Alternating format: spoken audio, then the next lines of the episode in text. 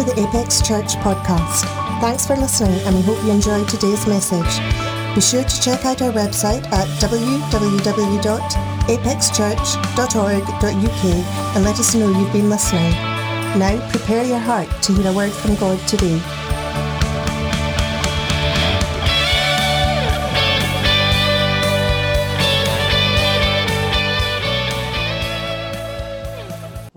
Morning and what a joy it is to be with you. I have just discovered something over these last few days. There are a number of, of things in conversation with people that seem to keep coming up. And this really got my attention.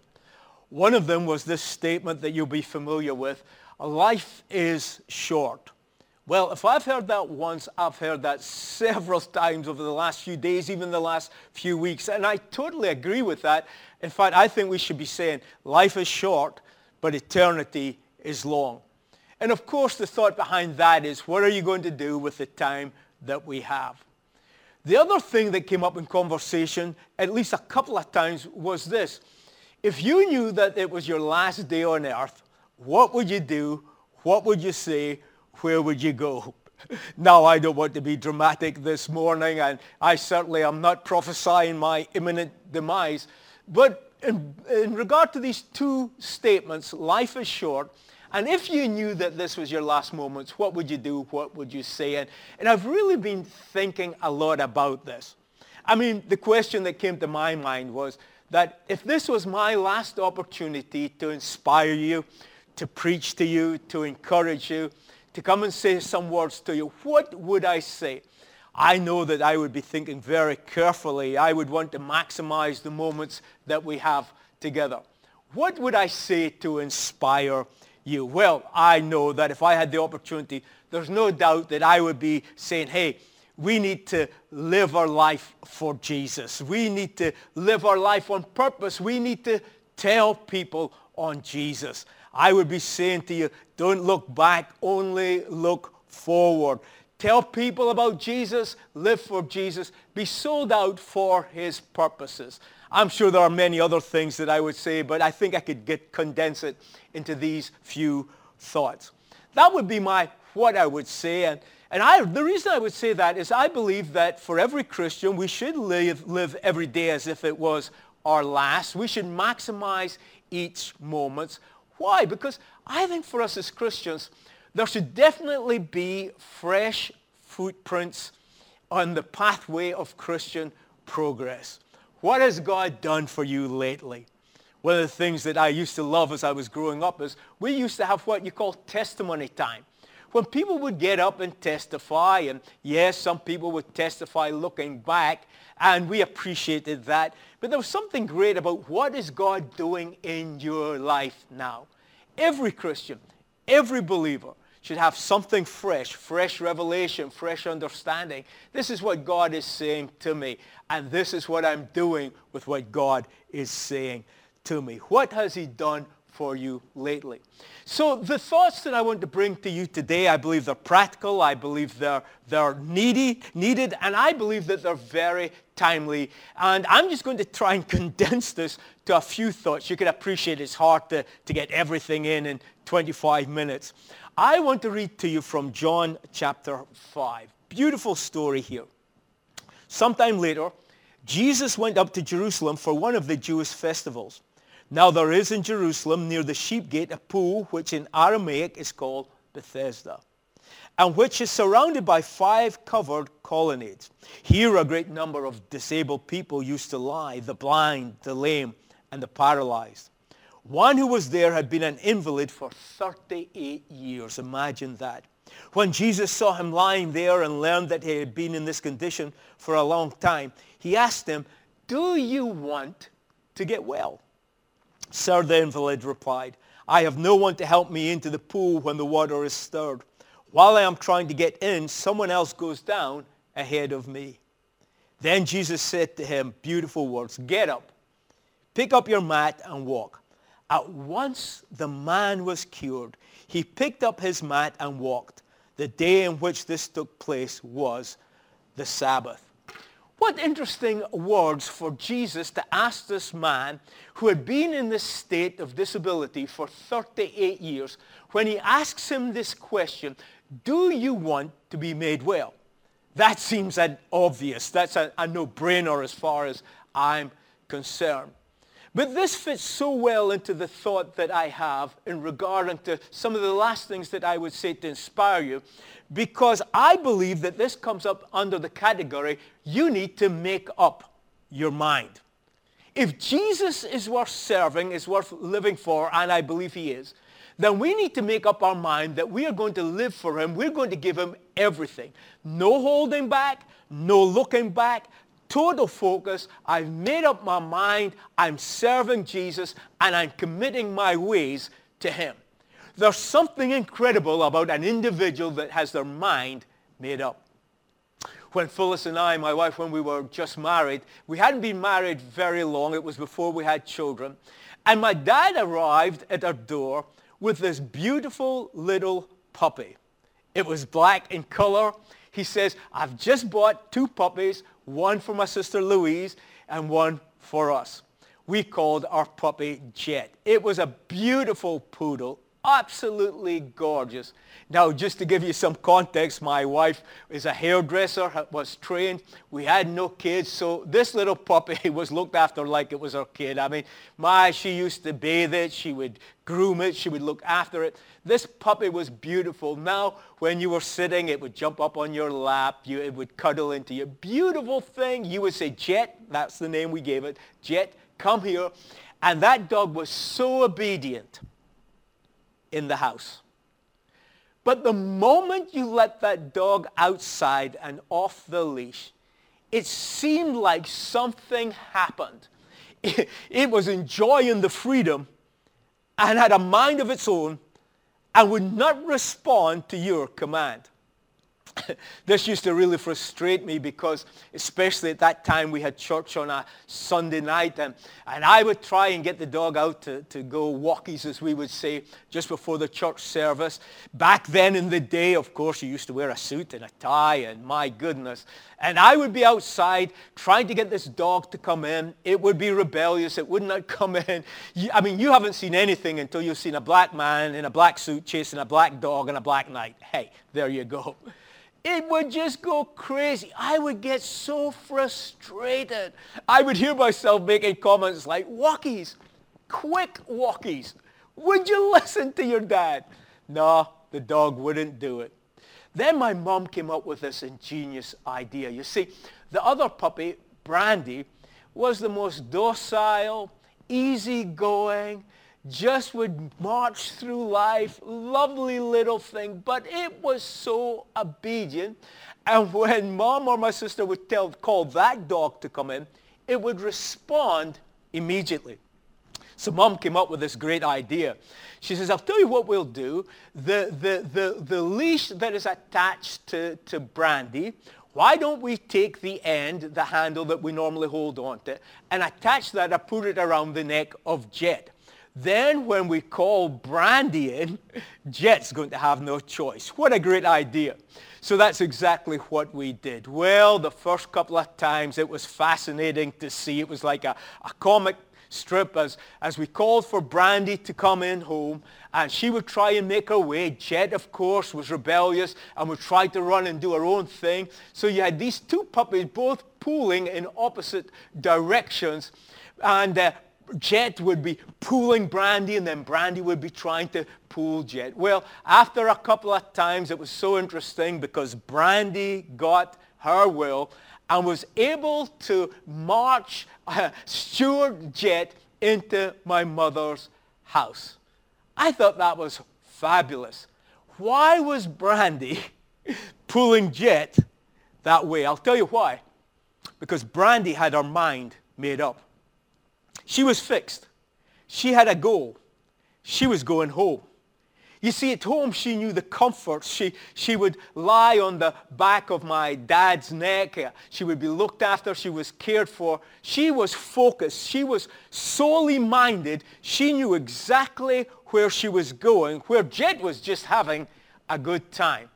And I got to reading God's word and I discovered something that it's not about brains or brawn. It's about our motivation and our determination. Because our life must be marshaled, motivated by a goal, and molded by a sense of purpose. Well, I was reading God's Word, and I read there about men and women who took on projects just like that rebellious dog Jet. Rebellious people going their own way, doing their own thing. Oh, I tell you, they had difficult times up and down, but they were so focused on accomplishing the will of God, in spite of good days, bad days, trying days, trying times, they were focused on accomplishing the will of God for their life. Question, my friend, what do you want God to do for you? Your desire determines your destiny. Is it healing?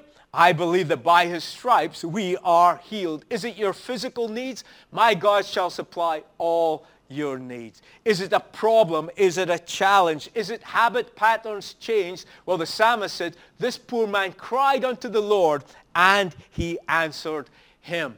Last Sunday in our service, Matthew Morgan at the family service was talking about the promises of God. It was incredible. But as I'm listening to him, I thought, Matthew, all these promises are empty, vain, useless unless we meet the conditions to see them come to pass. The Word of God, do we believe it? Do we claim it? Are we standing strong on it? I was reading about Caleb. You know Caleb from the Old Testament. He was 85 years old. Joshua now is dividing up the land between the 12 tribes. And Caleb comes before Joshua and says, Joshua, give me my inheritance. Give me my portion. Now, what was Caleb claiming? He was claiming not a valley or a plain. You would think that a man of 85 would go for the, the simple fare. No, he was claiming a mountain, Mount Hebron. He had wandered in the wilderness for 40 plus years because of the disobedience of the children of Israel. But Joshua and Caleb, the Bible says, have a different spirit. The uh, rest of the spies that went out to check out the land, they had a grasshopper complex. They felt small, limiting, minimalized. They did not think that they were able. By the way, it was not according to their ability. It was what God was going to do in and through them. The Bible says two spies, Joshua and Caleb, all those years ago, they returned with a good report. Yes, the land is flowing with milk and honey, but listen, our God is, is able. They had their minds made up. Now Caleb, all these years later, he approaches Joshua and he says, Joshua, I know that our God was faithful then and I haven't changed my mind. I know that he can do it now. I've wandered for 40 years. I've had dreams and plans, but this day, listen, I still want what God promised me. Folks, I don't know about you, but maybe you've gone through disappointment, challenge, you've gone through loss, you've gone through different seasons of life. Are you holding on to the promises of God? Have you made your mind up what God said he was going to do? I know he's going to do it. The Bible tells us another story about a, a simple man called Elisha. He was following after a man called Elijah. Elijah is about to depart and he says, Elisha, what can I do for you? He says, I want a double portion of your spirit. The young prophet saw something significant on the older man and he says, see what's on you? I want twice as much. Wouldn't that be incredible if people saw the anointing of God resting upon our life?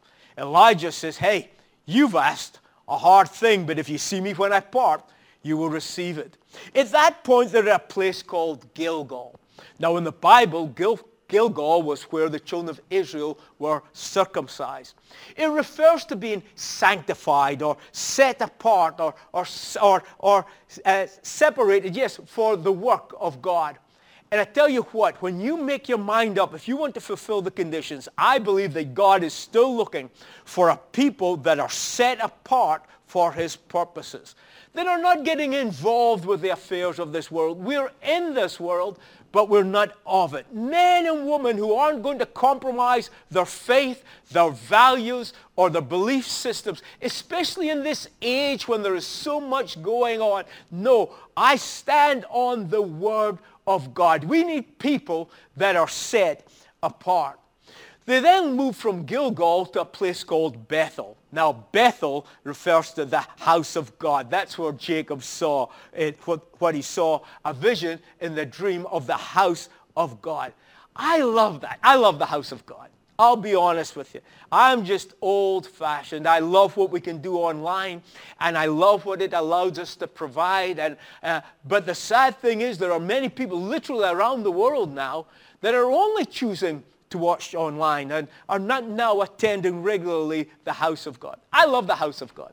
I love Apex Church. I, I'm so thrilled to be part of what God is doing here because for me, I find community, I find connectedness, I find my family, I find my tribe. I still love the church, the house of God. I love the fact that here at Apex Church that we have generations. We have, we have young and we have old, which is very biblical. You know, the prophet said in those last days, you know, we visions and dreams of both the young and the old. It's not one or the other. It's that connectedness together. Why? Because we are the family of God.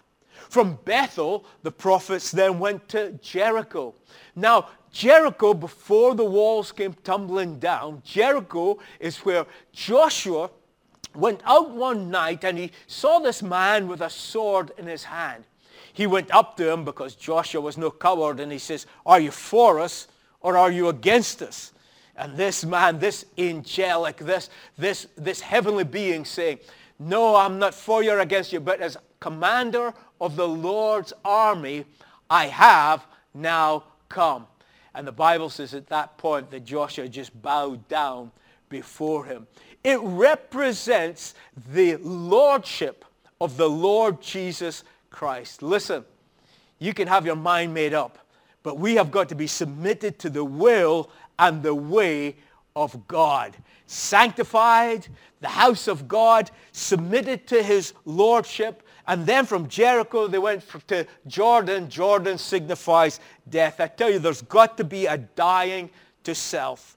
Holy determination, singleness, and directed purpose is what we see in the life of Elisha.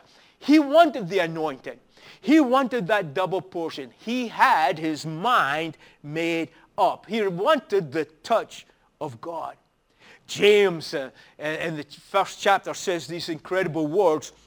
But when you ask, you must believe and not doubt, because the one who doubts is like a wave of the sea blown and tossed by the wind. That person should not expect to receive anything from the Lord. Such a person is double-minded and unstable in all they do. One of the translations puts it this way, undulating and vacillating. I really like that. Can I say that again? Undulating and vacillating. Have you ever noticed waves? One minute they're up and the next minute they're down. The ne- one minute they're over there and the next minute they're, they're over here. They never stand still. And, and James is saying a man without a fixed mind is like a wave. They will receive nothing for the, from the Lord. Why? Because not fixed, not determined, double-minded, no resolve. You may say to me, but Neil, I've, I've failed so many times. What's the point? Well, the Bible says that the godly may trip seven times, but listen to this. They will get up again. It's bad to fail, but my friend, it's criminal to stay there. Have you made up your mind? And then Jesus says to this man in this incredible scripture, get up, pick up your mat, and walk. You know what I term that? Let's wake up our faith. The Bible says there are three things that God cannot do. God cannot lie. The Bible says he's not a man that he should lie, nor the son of man that he should repent. God cannot fail. Aren't you glad to hear that?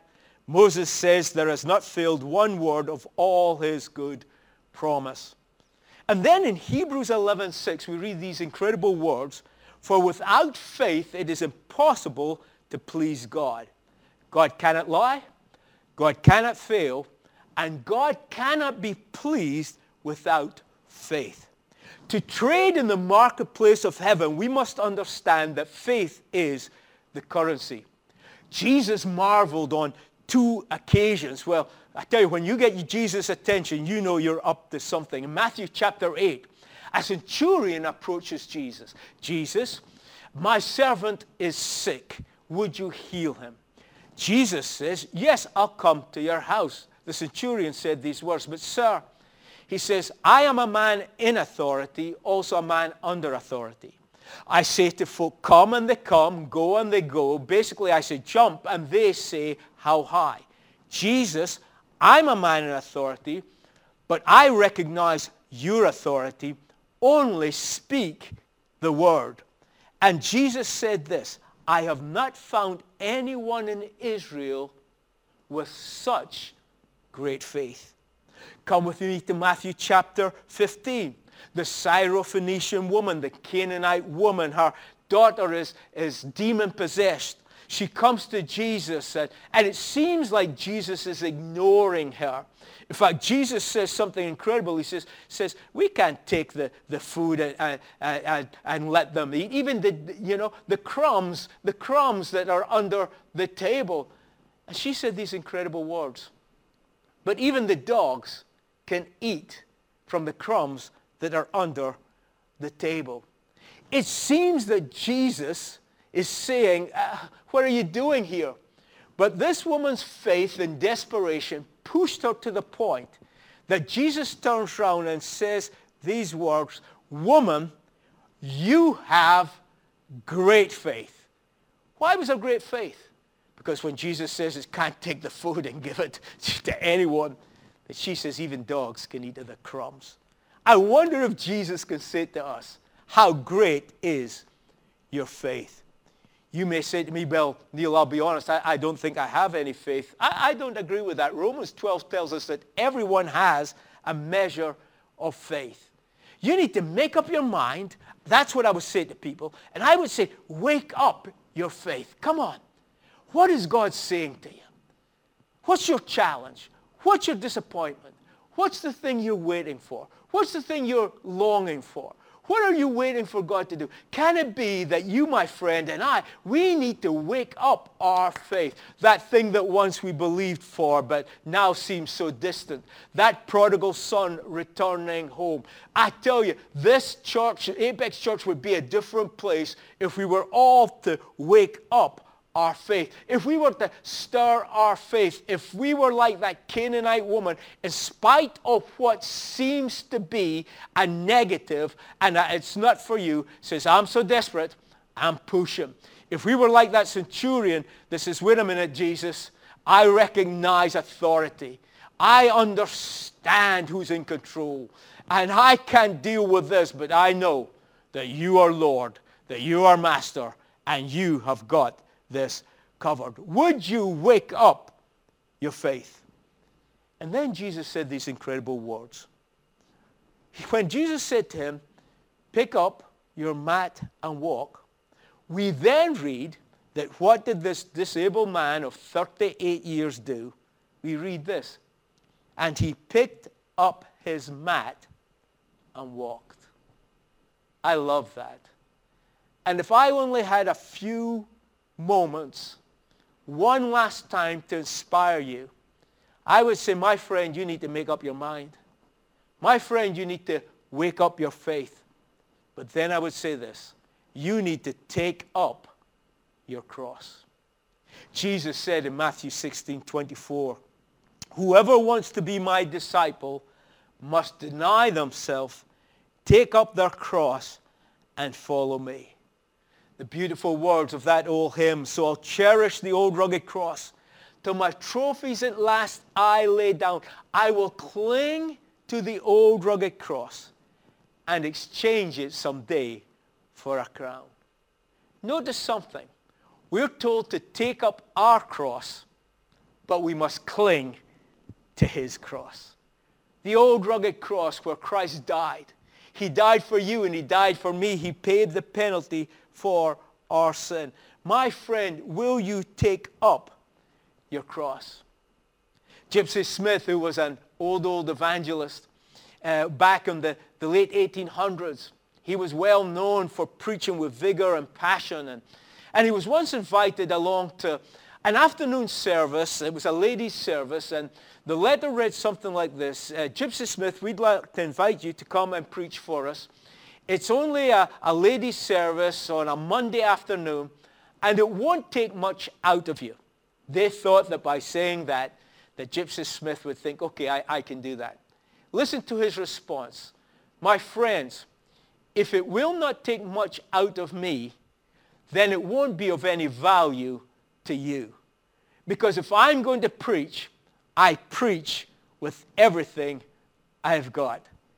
There was a man with his mind made up, whose faith he had awoken, and who was taking up his cross and who was determined that he was all in for the cause of Christ. The Apostle Paul, when he was going towards Rome, he said these words, I'm ready to go. Now please remember this. For Paul, Rome meant death, but for Paul, death meant gain. Paul had lived his life. He'd been in prison. He'd gone through stonings. He'd, he'd been in the, in, in the sea. He'd, he'd go, been through shipwreck. He'd, he'd gone through all that. He'd been accepted and rejected. But Paul was determined to take up his cross. There were no half measures. There were no compromise. There were no we'll just see how it goes. He was sold out for the cause of Christ. My friend, if I had a last opportunity to inspire you, I would say these words. Would you make up your mind? Would you wake up your faith? Will you take up your cross? You're here and you don't have a relationship with Jesus. Or my words have challenged you in regard to the relationship you have with him you feel and you know that you're not all in. You're not walking with God. You're compromising. You're, you're a little bit of church and a little bit of the world, a little bit of God and a little bit of the God of this age. My friend, that does not work. I have decided to follow Jesus. Would you make up your mind today to give your heart to him? And I know that that takes faith. It's faith in believing that when I pray that sinner's prayer or when I put my trust in God, that he would forgive me of my sins. And then the next step is, I want to live a godly life for him. That means taking up our cross. That means dealing with the issues that would try and hold us back, anchor us, restrict us. Ah, I'm taking up that cross because I want to die to self to live for God.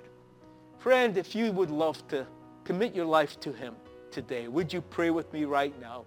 Dear Lord Jesus, I recognize that I am a sinner, but you are my Savior. Forgive me of my sin. Come into my heart. Cleanse me of all these wrong things. I make you Lord and I make you Master. And I surrender my life to you to follow you all the days of my life with everything that is within me. My friend, if you prayed that, would you just get it in the chat? I said yes. And someone will be in touch with you. Well, I trust that you've been inspired this morning and that you will make godly choices. Fixed, determined, resolved.